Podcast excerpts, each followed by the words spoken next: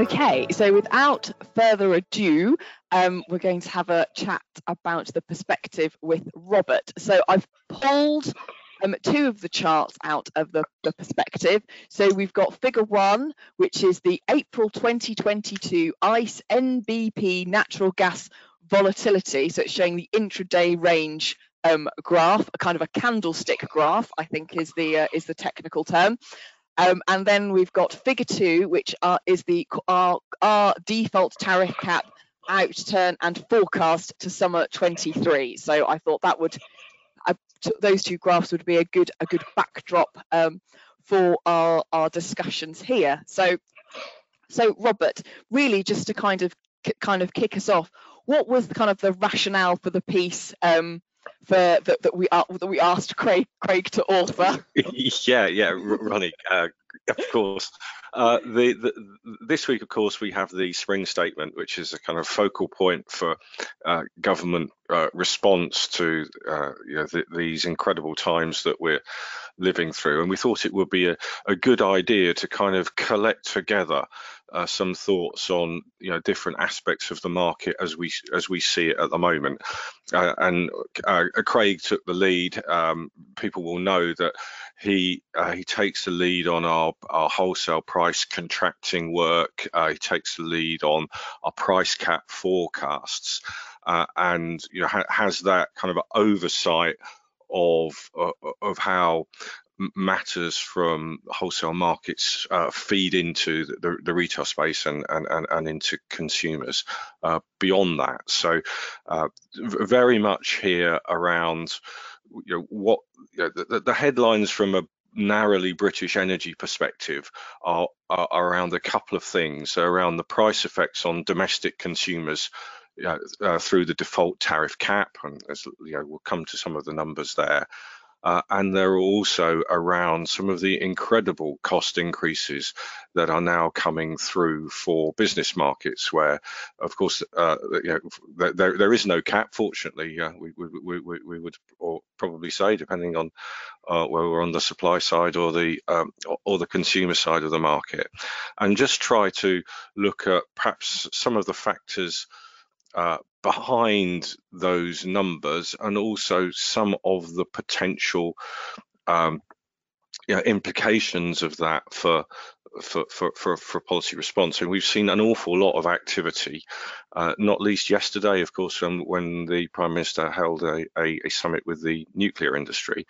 Uh, and there's an awful lot of speculation about you know, policy responses that may be in the spring statement and kind of in industry responses in, in, in terms of you know shifting away from from from fossil fuels in general um, and imported fossil fuels uh, in particular. So we thought it was a, a, good idea to set the context. That the, the charts, uh, people will probably be familiar with the one on the bottom right, uh, which is uh, the, the, the way that we present our forecasts of the default tariff cap.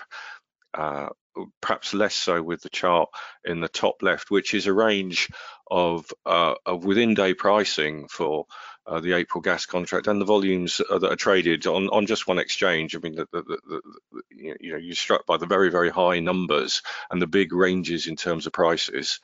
Uh, um, and to a lesser extent, the, the, low numbers in, in terms of the, volumes that are that, that, that are changing uh, changing hands.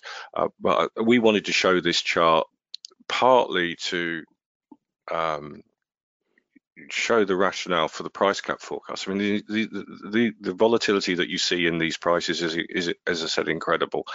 And, and, and literally, I think there was you know that those days in uh, in early March, you, know the seventh uh, and eighth of March when we saw those huge swings in prices. We were literally making, you know, you'd run the price cap forecast in the morning and you'd run it in the evening, and you'd come out with a number two or three hundred pounds difference, and that.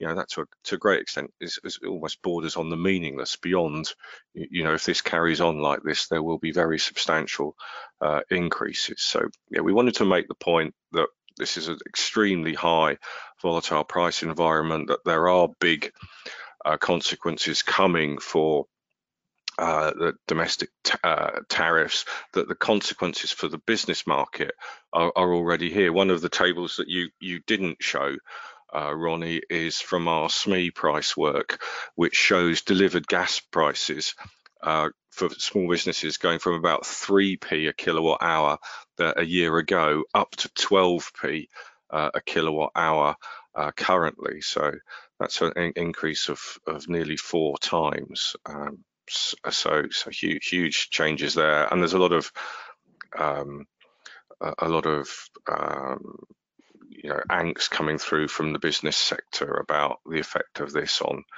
their businesses and wider inflation as well. So uh, yeah, uh, uh, that was part of the reason for doing the story. It's quite a long, rambly answer that.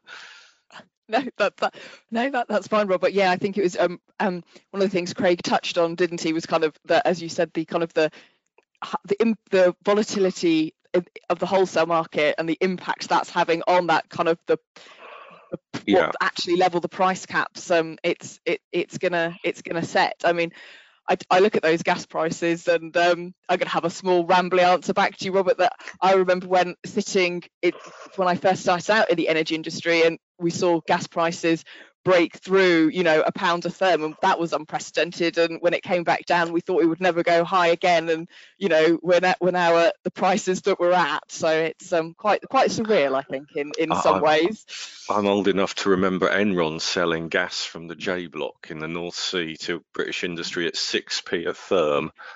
Uh, in, in, in the mid 90s. Uh, you'll be lucky to get it for 6p a kilowatt hour now.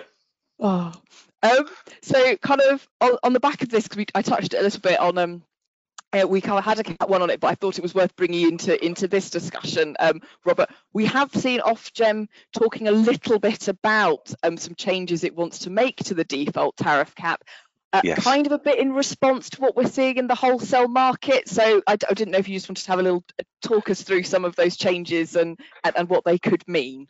Yes, yes, and and actually you're you're, picking up on another piece from from Spectrum, aren't you, Ronnie? One yes. one that you wrote on the, uh, uh, the the, consultation on potential uh, medium term changes. I mean, the, the the one that that's kind of caught our eye uh, is that it wants to look at extending uh, the uh, price cap observation window for the coming winter, uh, also to include the, the, the month of August, and and to and to kind of change the weighting uh, within that uh, that overall time period. So moving away from a kind of strictly you know, every day counts the same basis. So that that is a um, uh, uh, that's a that is an important uh, uh, te technical change. Um, so it, it it it does skew the the the, the balance of, of the costs that will that will fall. And again, this is this is this is a this is a proposal, um, and this obviously came out last week. Uh, and it it should, I mean, the intent uh, should be that you know if we move the observation window closer to the start of the period, then hopefully the, the, the costs that are triggered through the cap should be more reflective of, of, the, of the costs faced by suppliers without getting into fiendish detail, which Craig could do far better than I. Uh, the, the way that the wholesale uh, cap formula is written around an 18 month forward hedging strategy executed within a six month period to create a number is is a bit of an artificial uh, construct anyway, and, and, not necessarily reflective of the way that that, that energy was bought before the cap came in. Uh, so again, yeah, you, you, you, you can see the cap formula has been put under huge pressure by what's what's gone on, uh, and uh, you know, looking at ways of reforming it and trying to make it a, a bit easier to manage. Um, brilliant. Um, thank you, Robert. So I think we, we you touched on the spring statement coming up this week. Well, tomorrow. Tomorrow, um, yeah. I, I, well, I, hope. I hope. I was going to say. I hope it's going to be good. It's my my daughter's birthday is tomorrow, so hopefully it'll be a, it'll be a good day.